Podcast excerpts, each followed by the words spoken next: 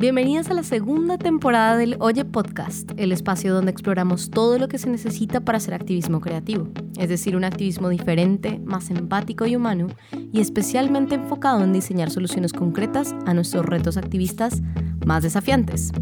En esta segunda temporada estamos enfocadas en el quehacer activista en tiempos, sí, de pandemia, y se llamará Serie Apocalíptica. Disfruten. Hola queridos oyentes, em, bienvenidos a este nuevo episodio. Hoy queremos hablar de un tema que creemos que va a ser muy, muy, muy, muy inspirador y apasionante para muchas de las personas que nos oyen y son nuestros juguetes activistas. Sí, suena un poco juguetes sexuales, prometido no tiene nada que ver. aunque, bueno, les podemos, podemos, podemos pensarlo como algo importante sobre el, el placer activista, como diría Mary Brown, que tiene que ver, pero en realidad estábamos pensando con Ale y lo que motiva esta conversación de hoy es nuestra em, eh, nueva exploración sobre el tarot y estas formas de conectarse espiritualmente con eh, otras herramientas. Uy, sí, con, con, sí, es como una exploración para entender, o sea, un poquito herramientas para entendernos nosotras, ¿no? Como hemos estado, como hemos empezado esa exploración, yo creo que como un poquito del año entrante, del año entrante, del año pasado para acá, ¿no? Sí. Que como que ambas hemos empezado a buscar cositas que nos funcionen. Y bueno, no sé, tú empezaste con el tarot. O sea, yo tengo una relación con el tarot en donde una amiga mía es como la que me lo introdujo y, y, sé un poco, lo, lo, poco que sé del tarot lo sé por ella. Em, pero tú has sido de las dos, tú fuiste la primera que como que compró un libro y que has, o, o pues un, una baraja, ¿no? Entonces, no sé si nos quieres contar un poquito eso como... Pues antes de comprarla, recuerdo que realmente eh, tuvimos unas discusiones muy interesantes porque yo era una de esas personas que me parecía, todo me parecía muy bullshit al respecto. ¿no? O sea, de hecho, yo viví un tiempo en París y eh, una amiga con la que vivía eh, le, le, fascinaba el tarot. Ella fue como la primera persona que me leí. yo practicaba conmigo realmente. Em, y eh, como estábamos en París, una vez Jodorowsky, que es este gran gurú del tarot, Eh, estaba haciendo lecturas en un café de no sé cuántas en París y yo tuve que ir con mi amiga a hacer la fila y pagar unos 100 euros por la lectura de Jodorowsky del tarot. Y yo, ay Dios mío, pero ¿qué estamos haciendo aquí? Yo quiero irme a tomar vino que se está, o sea, porque estoy perdiendo mi tiempo de esta manera. Y sí, y el señor me leo las cartas y yo lo miré con cara de, eh, y me fui. Yo no tenía ni idea quién era Jodorowsky. Ahora sé que eh, Perdón si hay alguna persona que le, le despierto un poco de eh, envidia en este momento. yo no tenía ni idea, lo prometo, pero em, solamente es para contextualizar que yo era una persona absolutamente incapaz de relacionarme con esas cosas de una manera positiva. Lo, lo veía todo como, como un montón de gente eh, como súper exagerada y como medio satírica de, de la espiritualidad y como de, de, New Age, ¿no? Como no veía nada realmente intelectual en eso o, o que tuviera cabida en la vida real, o sea, me parecía que era como una forma de escapismo a la realidad. Em, ya no opino así, por eso estamos aquí hoy.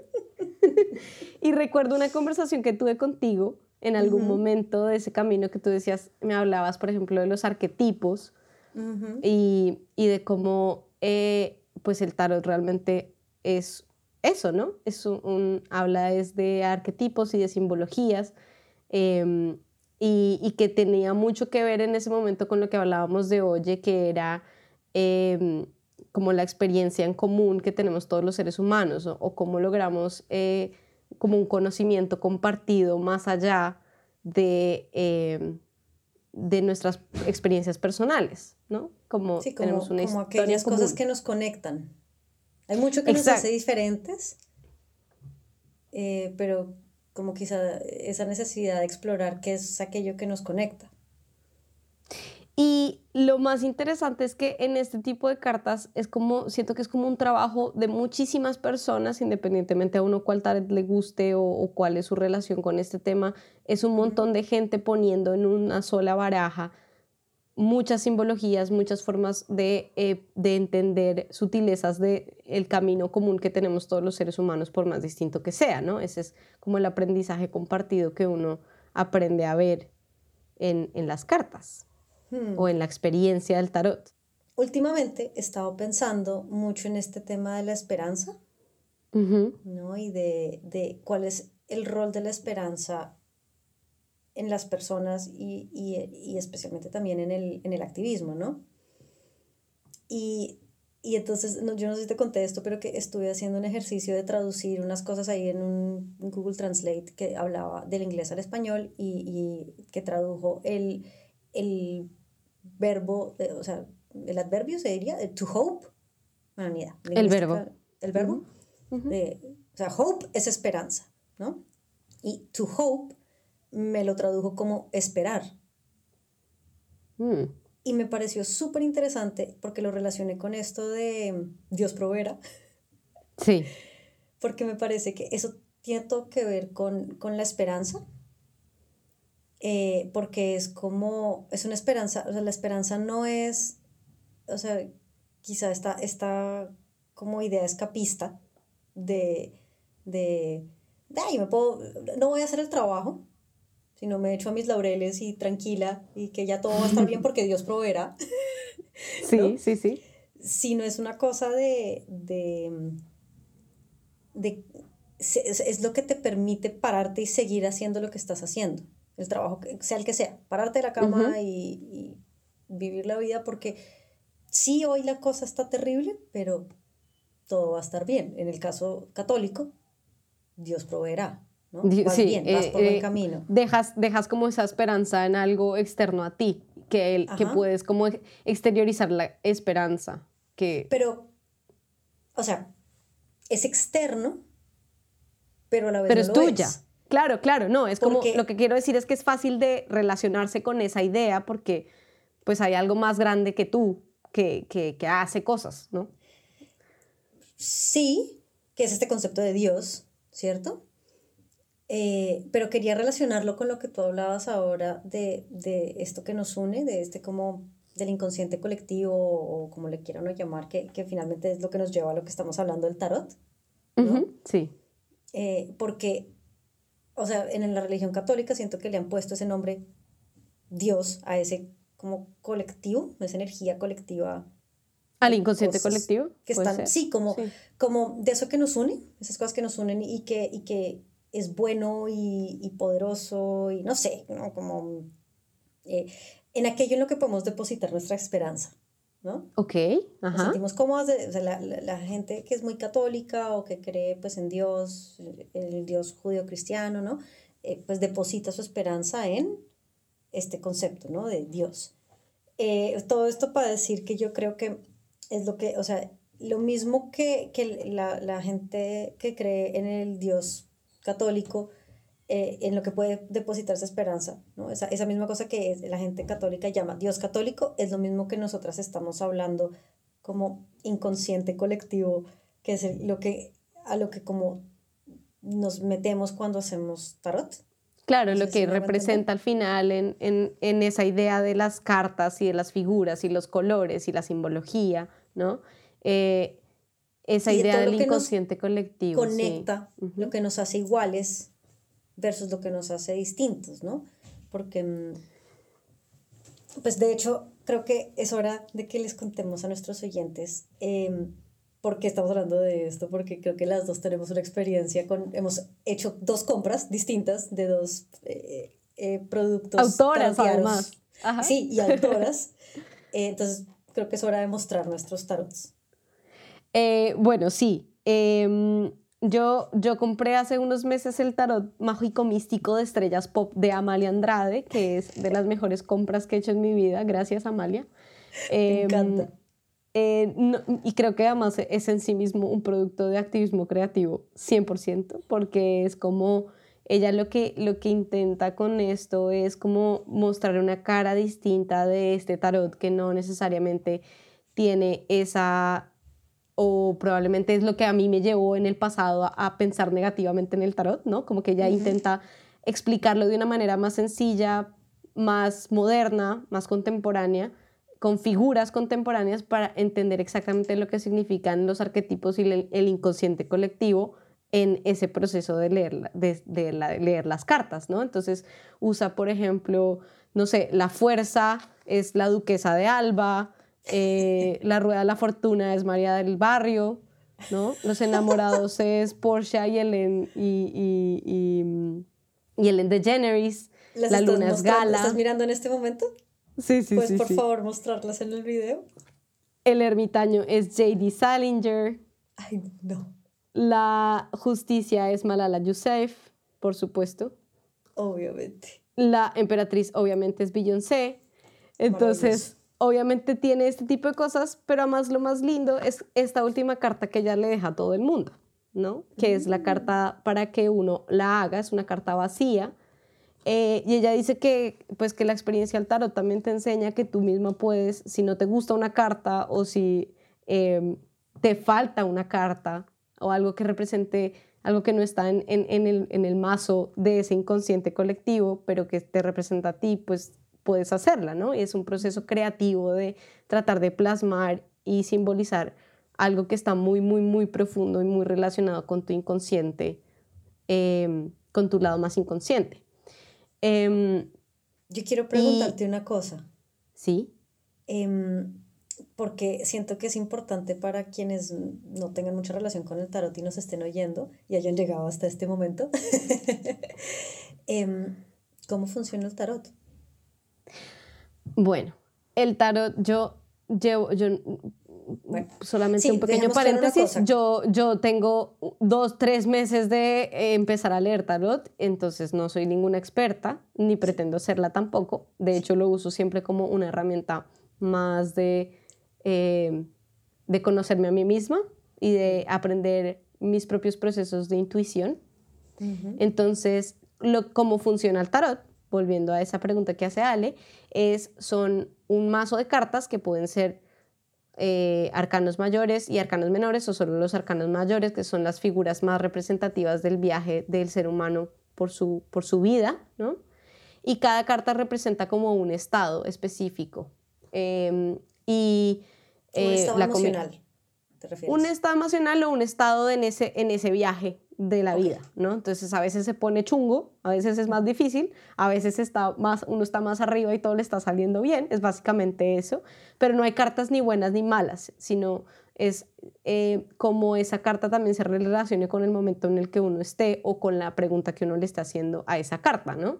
Entonces, si sale una carta, por ejemplo, que, que en teoría eh, te está diciendo que deberías, eh, no sé, conectarte más con tu fuerza femenina, pues eso no quiere decir que la fuerza masculina sea mala o que estés haciendo todo mal, sino que probablemente qué significa que despierta en ti intuitivamente esa, esa idea de conectarte con tu fuerza femenina, por ejemplo, por decirlo de una manera bastante naif probablemente y, y, de eh, principiante que soy.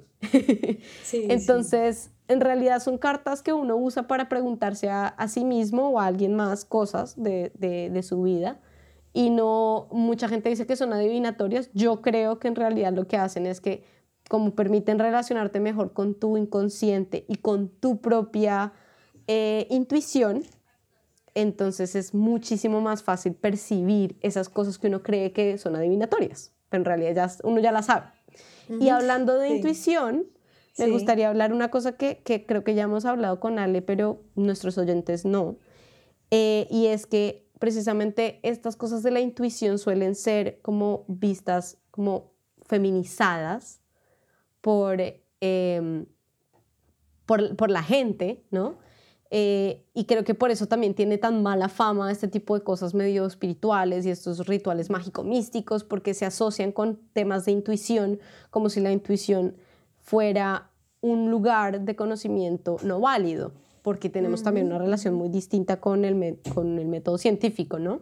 Mm, total. De hecho, por eso mismo es que, o sea, el, tarot que yo compré se llama Neotarot. Eh, es escrito por una mujer eh, inglesa que se llama eh, Jericho Mandiber. Y ella, de hecho, es em, de padres, a ver, es que les voy a explicar acá. Ay, no, miren, ella es, la madre es egipcia y por el lado de su padre son ucranianos. ¡Wow! ¡Qué combinación! y son migrantes eh, en, el Reino Unido. Entonces, claro, eh, ella cuenta que para ella es muy importante que, se hable de la historia del tarot, o sea, porque el tarot tiene, o sea, ella no quiere hacer una apropiación cultural del tarot. Ella hace exactamente lo mismo que Amalia Andrade y, y, pues contrata, o sea, rediseña las cartas, pero pues contrata a una ilustradora porque ella no es ilustradora y, y, pues es lo mismo, ¿no? Como que ella habla de cómo esto es un, un, el concepto de ella es el neotarot, porque ella quiere diferenciarlo del tarot. Del, del tarot original, sí. Y es que quería dar un par de datos de la historia del tarot que me han parecido súper bonitas que salen acá. Por ejemplo, sabemos que el, el, tarot más antiguo que, es, pues, que sobrevive, ¿no? El, el, eh, es el deck de, del, se llama el Visconti Sforza que es de la, la mitad de la época del Renacimiento, de 1400, de mediados de 1400, en, en, la Italia renacentista, y que fue comisionado por el duque de Milán. Dato curioso. Em, otro dato curioso, que, porque es como, bueno, ¿quién carajos inventó el tarot? Eh, es pues que se sabe que, que el, el, el, de las 78 cartas, el que tú comentas, el de los arcanos mayores y menores, el que conocemos hoy en día, Em, parece que, que empezó en la dinastía Tang en China y que data hasta el 618 antes de Cristo. Ahí, ahí, está la, ahí está la herencia colectiva. Exacto, y entonces hay un poco lo que quería eh, decir con esto que me parece súper interesante, es conectar con lo que tú estabas hablando al principio de cómo tenemos estos conocimientos feminizados, que ella también lo, lo, menciona, ella dice que ella siente que mucho de las razones por las que esto sea como, este, como que no se ha abordado como conocimiento potente y que preciso en este momento que estamos teniendo como este resurgimiento feminista se están empezando a abordar es porque han sido principalmente feminizados.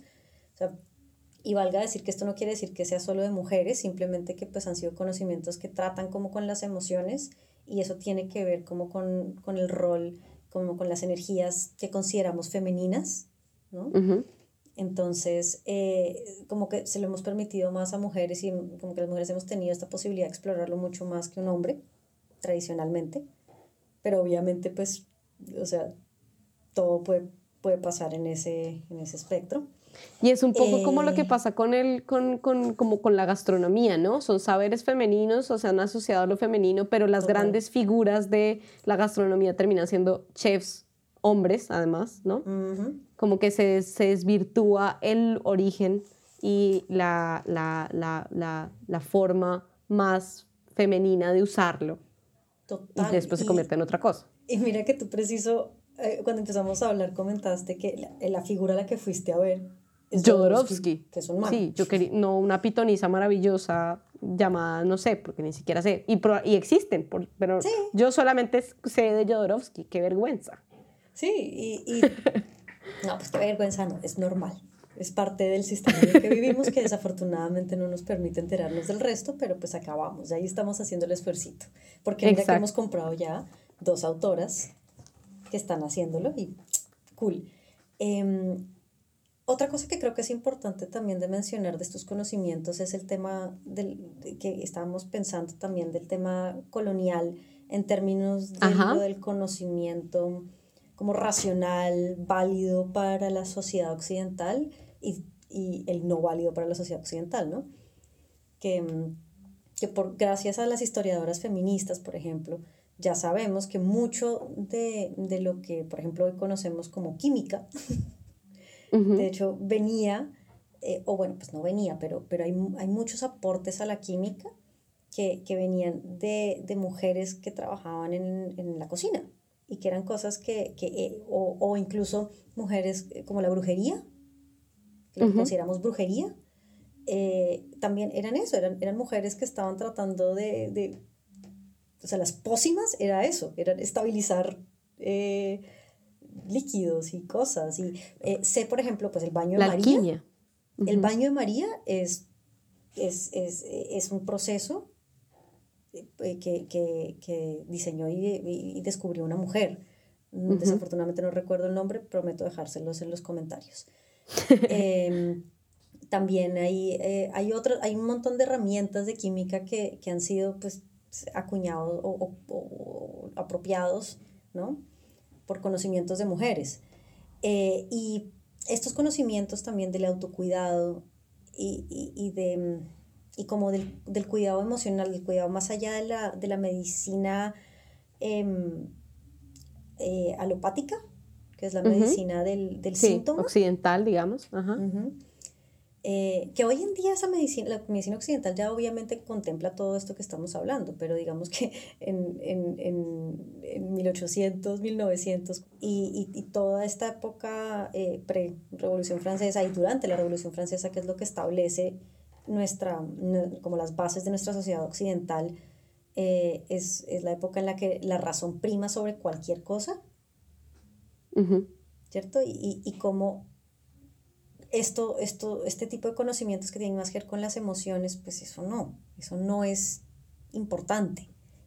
Empieza a ser importante más adelante y, y poco a poco con personas como Freud y, Jung, incluso hombres, again, ¿no? Eh, europeos, ¿no? Son quienes agarran estos conocimientos porque Jung estudió muchísimo el tarot y muchísimo el misticismo de todas las eh, culturas para llegar como a estos conceptos de los arquetipos y, y, y el inconsciente colectivo.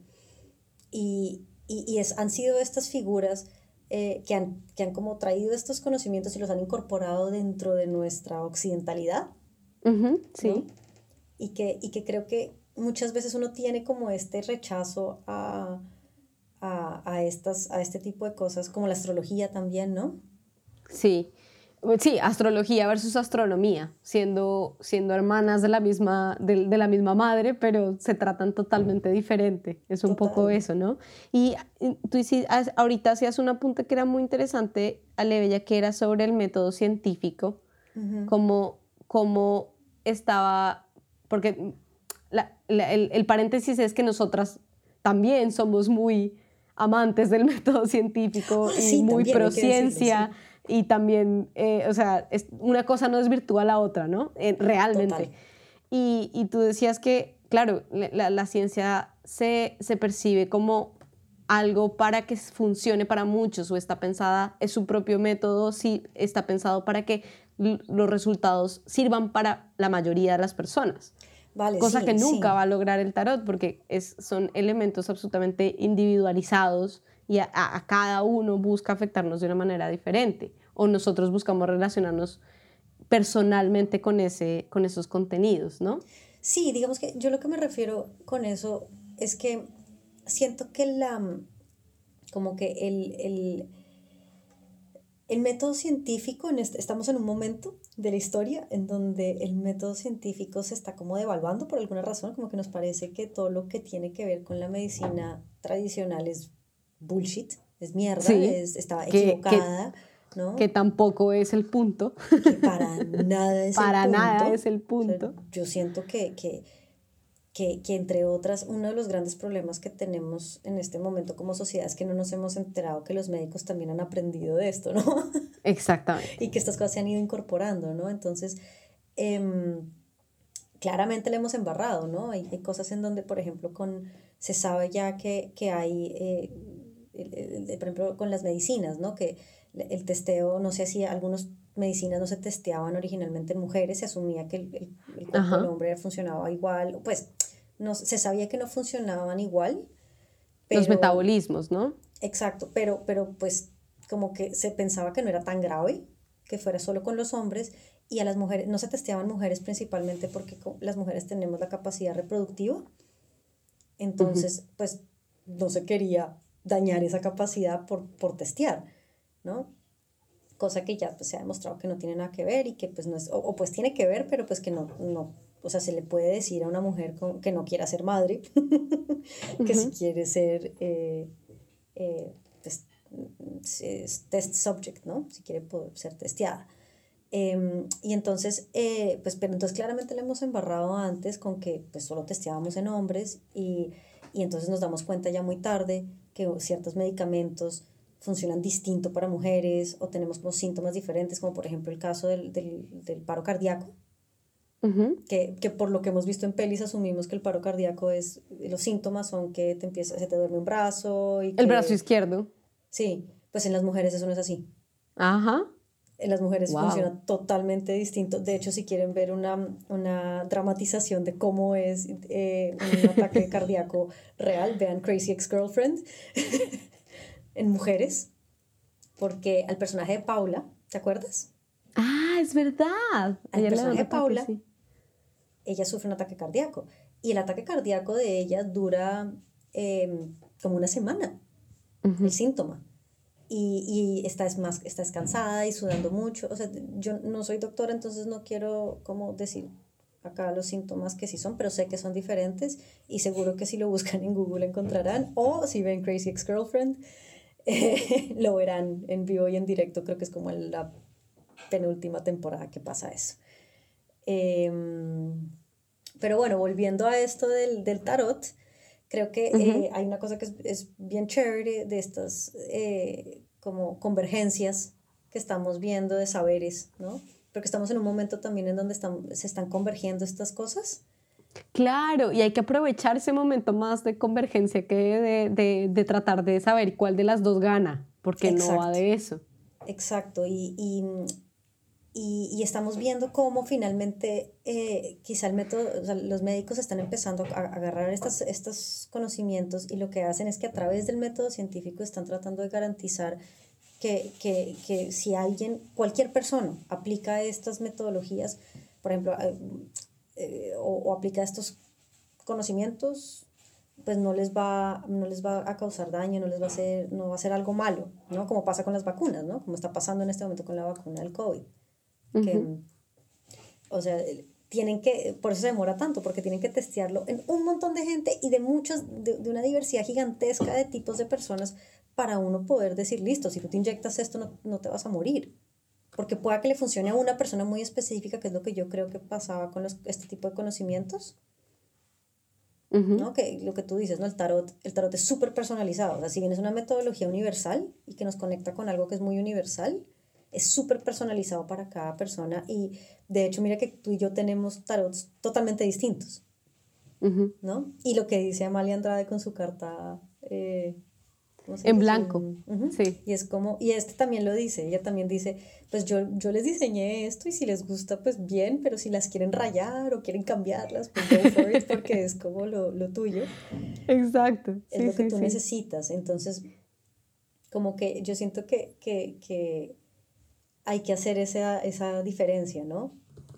A mí me parece muy interesante eso que dices de como ese, ese, ese ejercicio personalizable, eh, o sea, cómo podemos beneficiarnos todos de ese ejercicio de eh, individual, de entendernos mejor, ¿no?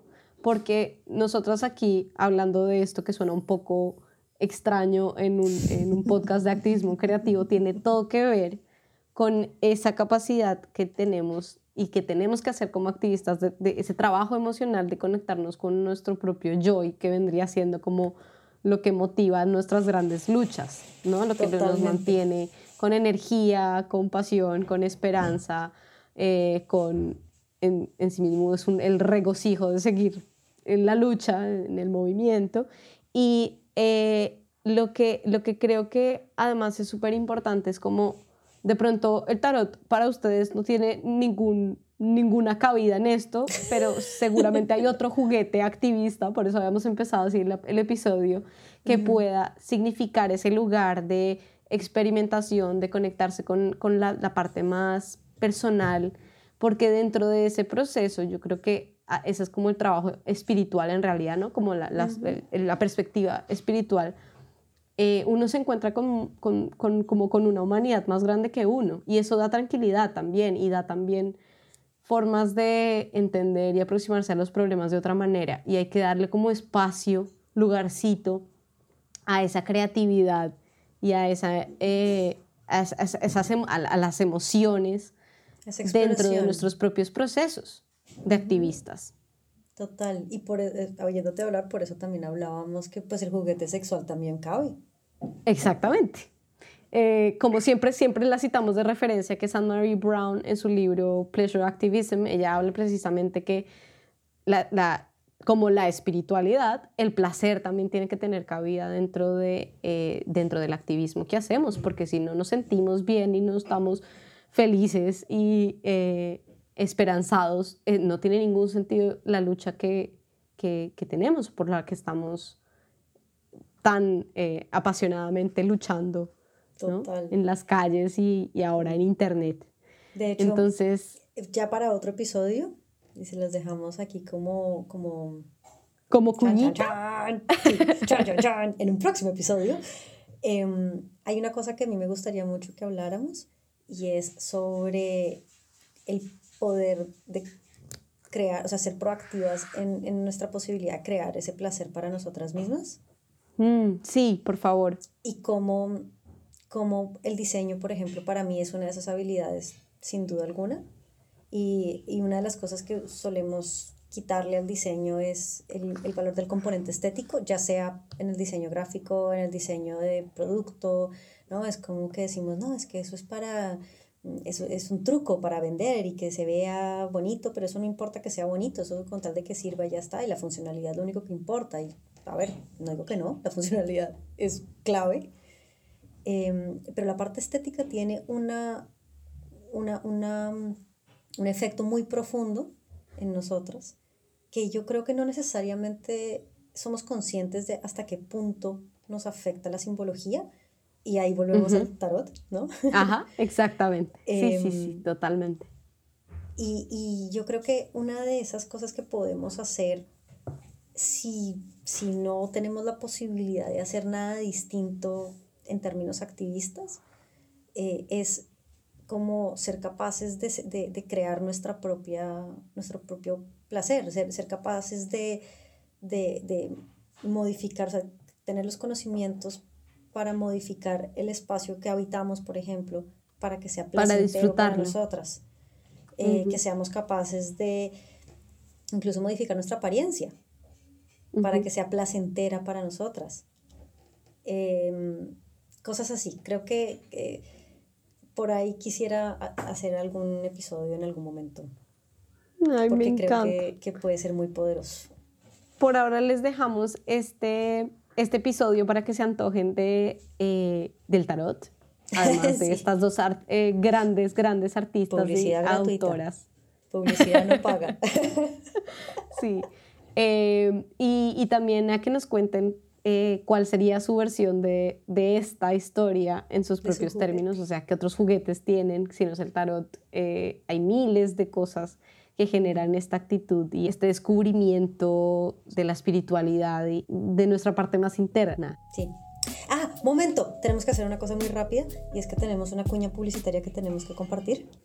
Pues Cami Bella, te cuento entonces una cosa súper importante y es que tenemos a nuestras aliadas de Todopoderosa, nuestras amigas aliadas de Todopoderosa, que es eh, para quienes nos siguen. Em, en el episodio primero de esta temporada hablamos de una compañera que se llama María del Rosario Cardona, que hizo con Popo Part un, un super proyecto de, de hacer serenatas virtuales para el Día de la Madre. Entonces, esta misma mujer que es amiga, eh, que tiene este colectivo que se llama Todopoderosa y están haciendo una acción super charity em, para trabajar la igualdad de género en el sector de la música en Colombia. Entonces les cuento un poquito cómo es el maní.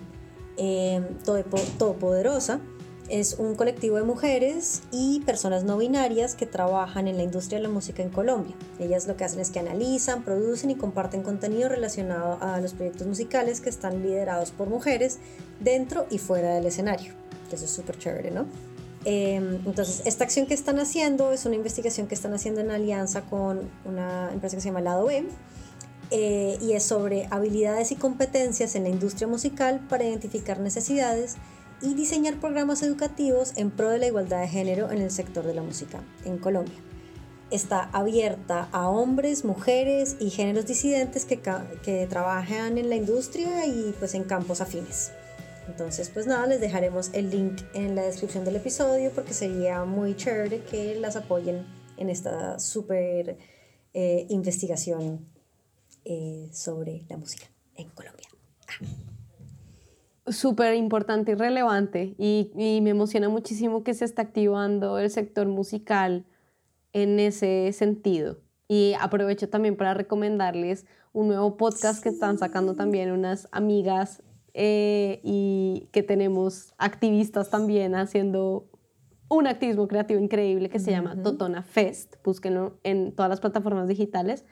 Em, y están haciendo paisajes sonoros y se están encargando de enseñarnos y mostrarnos las caras de las mujeres eh, y de la historia de la música en Colombia. Es increíble, súper recomendado, que tiene todo que ver también con este movimiento de Todopoderosa. Eh, que como siempre, gracias por abrir espacios. Sí, sí, sí, muchas gracias y aquí estamos entre todas conectadas. Somos Alejandra Bonet y Camila Rodas. Vivimos en Valencia y Barcelona y hacemos este podcast porque queremos que seas parte de la solución. Recuerden que pueden dejarnos sus comentarios, mandarnos recomendaciones y contarnos sus historias de activismos creativos a nuestro correo oye nuestro podcast gmail.com. Amaríamos oír de ustedes.